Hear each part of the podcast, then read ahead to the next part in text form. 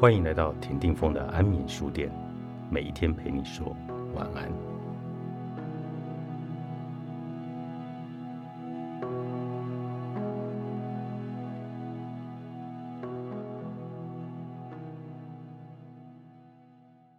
跟一个男生约会了几次，从来都没有让他多付钱，只有一次他自己说要请我看电影，我就没有主动把钱给他。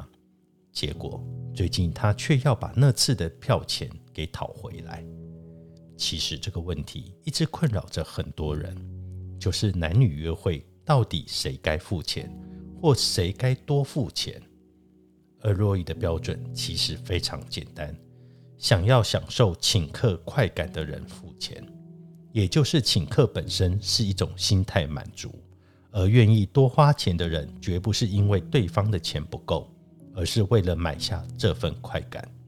因为在现代社会，没有任何人的约会是可以不带钱包，所以那张电影票跟晚餐，双方其实都可以负担的。关键是最后谁会买单。这时，双方都不想亏欠彼此的，就会选择 A A 制。但如果其中一方想获得请客快感，那他就会主动买单。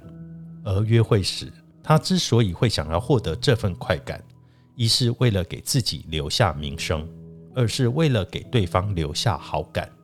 所以，本质上都是一种自我满足。不过，总有人会把请客的原罪推给别人。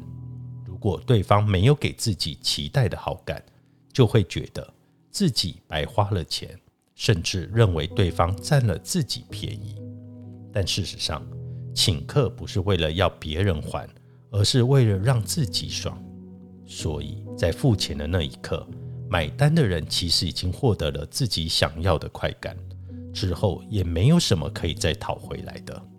况且这世上，没有人喜欢一直亏欠别人，所以对于经常被强买单的人，久了可能也是一种情绪伤害。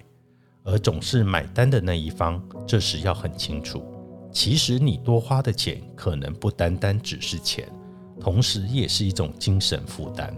那也未必是对方真心想接受的，因为比起金钱亏欠，精神亏欠让人更加难受，也更加难还。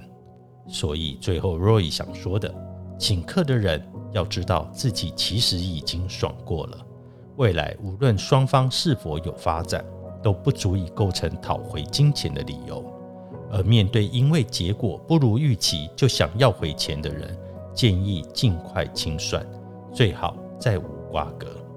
请客只能买到自己的爽感，不能买到对方的好感。